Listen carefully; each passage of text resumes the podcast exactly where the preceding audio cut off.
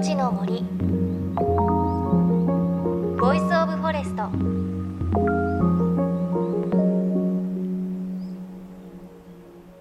おはようございます。高橋万里恵です。23日は大暑。1年で最も暑い時期に入ります。大暑を含む夏の土用の時期。スタミナをつけるために土用の丑の日にうなぎを食べるわけですがこれ他にも土用卵土用しじみ土用餅などスタミナをつける食事あるそうです。でまあスタミナといえば私のスタミナのもとはうんやっぱり焼肉ですね。何でしょう。焼肉大好きなんですけれど夏に食べる焼肉って違う気がして暑い中焼肉を食べて汗をかいてビールはあんまり量飲めないのでコーラを飲んでまた焼肉を食べてあんまり野菜とかは取らずにで最後に冷麺を食べて締めに石焼きビビンバを食べるというのが 私の焼肉のコースです。よく締め冷麺だろとか言われるんですけど冷麺は前菜でその締めが石焼きビビンバなんですよね。ただそのスタミナという面で言うとビタミン B1 っていうのがこう疲労回復にいいということでビタミン B1 多く含んでいるのは豚肉なんだそうです。なのでサムギョプサル？なんか食べるとビタミン B1 取れて疲労回復にもいいかもしれません。食べたくなってきましたが。さあ皆さんはスタミナ食どんなもの食べているでしょうか？JFN38 曲を結んでお送りします。命の森 Voice of Forest。この番組は森の頂上プロジェクトをはじめ全国に広がる植林活動や自然保護の取り組みにスポットを当てるプログラムです。各分野の森の賢人たちの声に耳を傾け森と共存する生き方を考えていきます。さあ今週お話を伺うのはアルピニストの野口健さんです。99年にエベレストの登頂に成功し七大陸最高峰の最年少登頂記録を樹立した野口さん。その翌年からはエベレストの登山者たちが捨てていったゴミを拾う清掃登山をスタート。それと並行して富士山の清掃登山も続けています。先月その富士山は世界文化遺産に登録され今年の夏の登山客も大幅に増えています。10年以上にわたり富士山の環境改善に取り組んできた野口さんはこの件をどう捉えているのでしょうか。何のための世界遺産かっていうのが明確になってればいいんですよ例えばその富士山を守るための世界遺産だとするならば今までもこう入山者が多いとかね観光客が非常に多いしトイレの問題とか、まあ、いろんなゴミの問題とかいろんな問題があったんですよでそれを例えば受け入れ体制を作る、まあ、つまり入山規制するのかで入山料を取るのかとかその受け入れ体制とかっていうことが何一つ決まらないまま世界遺産だけが先に決まったんですよね。ですからあの世界遺産になって本当100%幸せかっていうとねとも言い切れなくて世界遺産になったがために逆に自然が悪化していくケースっていうのはねいくらでもあるんですよ。もう屋久島なんかはその典型ですけど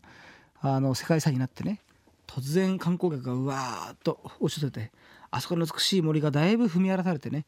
ですから本当富士山の場合はただでさえ多いんですよ。年間三十数万人が登って5合目までで300人弱の人が入ってねもうただでさえいろんな問題を抱えている中で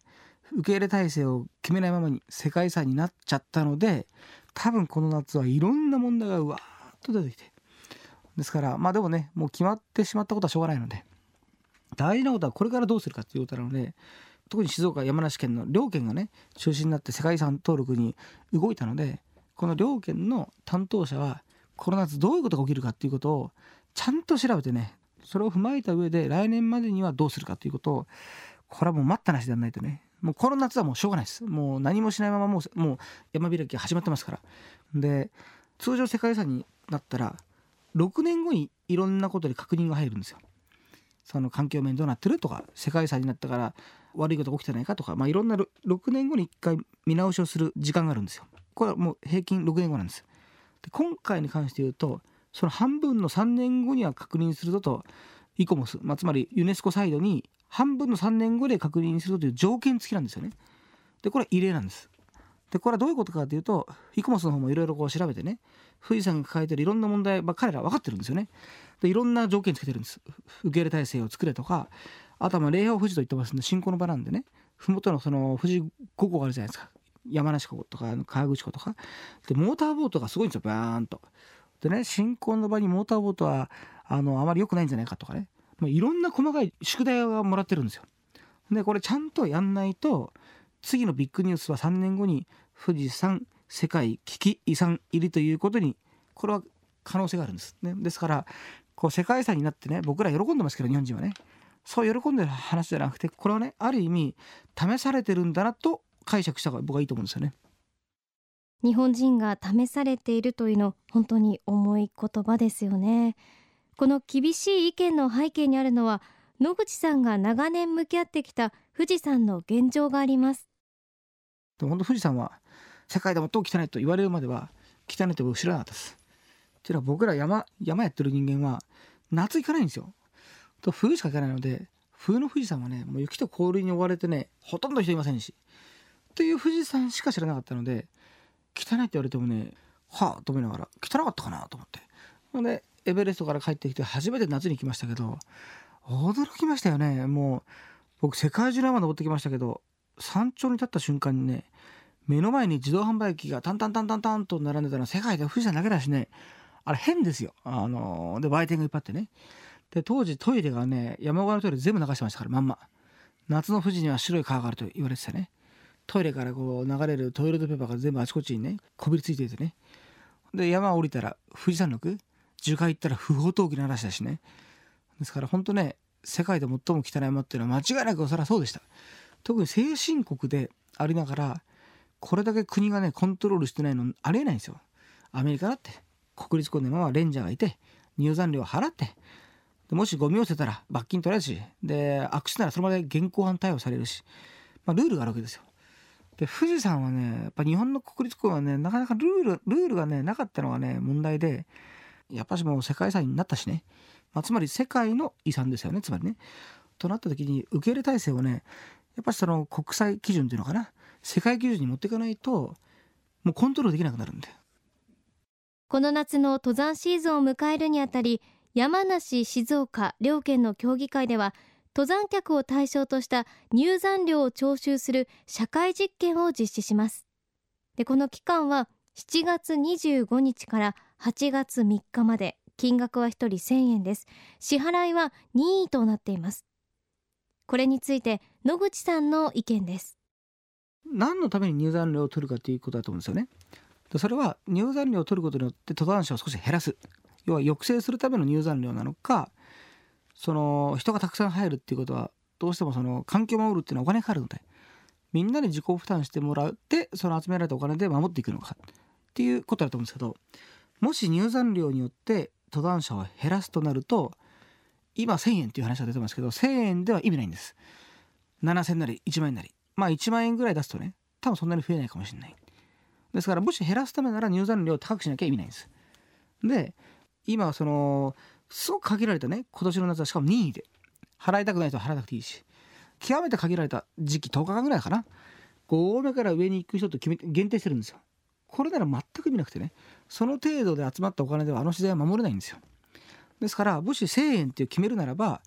5合目から上っていう話じゃなくて1合目から上がる山開きの山のシーズンは全ての,、ね、その2ヶ月間約2ヶ月間全ての人から1000円取んない限り意味ないんです。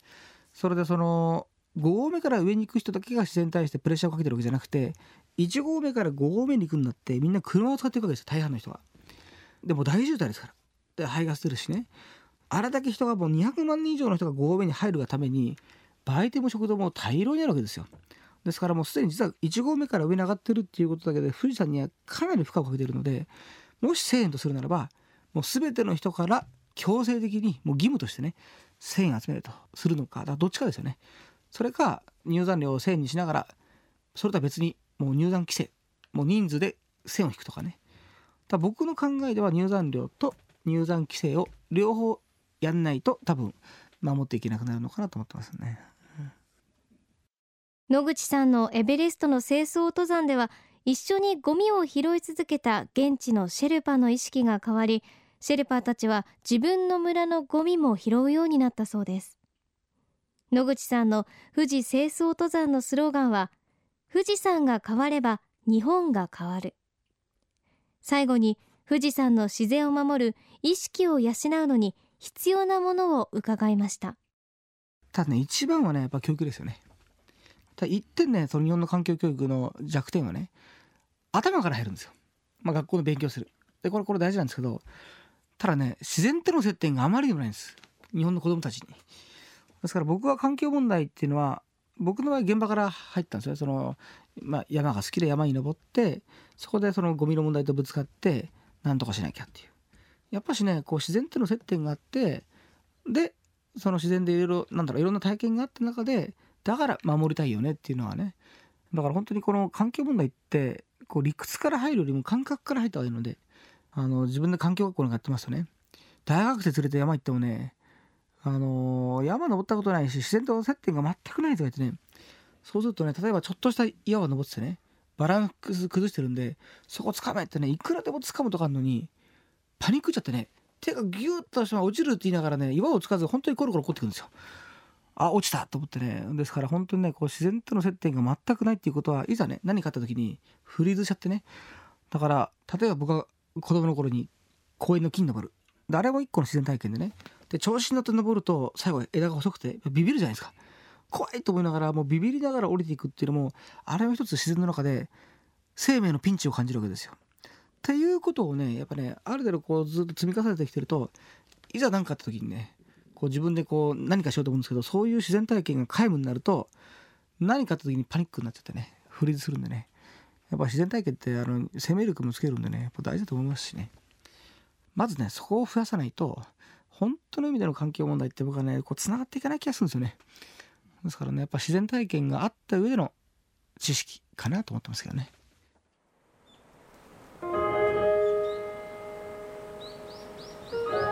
命の森。 Voice of Forest。命の森 Voice of Forest。そろそろお別れの時間です今日はアルピニスト野口健さんのインタビューお届けしました、うん、やっぱりこう入山料あと入山規制の問題というのは本当に大きいですし大切ですよね。野口さんお話ししていましたけれどこうどんなに綺麗にして清掃活動を行っていても年間たくさんの人が来て森を踏み荒らしてしまうとせっかく世界遺産になったのに森がダメになってしまう山がダメになってしまうということもあるとおっしゃっていました。で今年はまあ、期間も限定ですし社会実験という形で入山料を取るということなのでしっかり課題を洗い出すことが大切ですね。あとあの登山の登る日を分散させるということも大切なようで、まあ、一日でたくさんの人が行ってしまうとそれだけ森も山も踏み荒らされたりゴミも増えてしまうと思うのでもし土日とかではなくて平日に行けるのであれば平日の登山というのを考えるのもその富士山のためになるのかもしれません。再来週は野口健さんのインタビュー後編です。日本各地世界各国の山を巡ってきた野口さんが年に一度は必ず行くという日本のとっておきの森を教えていただけます。どんなとこなんでしょう。すごく楽しみですね。さて番組ではあなたの身近な森についてメッセージお待ちしています。メッセージは番組ウェブサイト命の森 Voice of Forest からお寄せください。命の森 Voice of Forest。お相手は高橋万里恵でした。の森の木の森 Voice of Forest。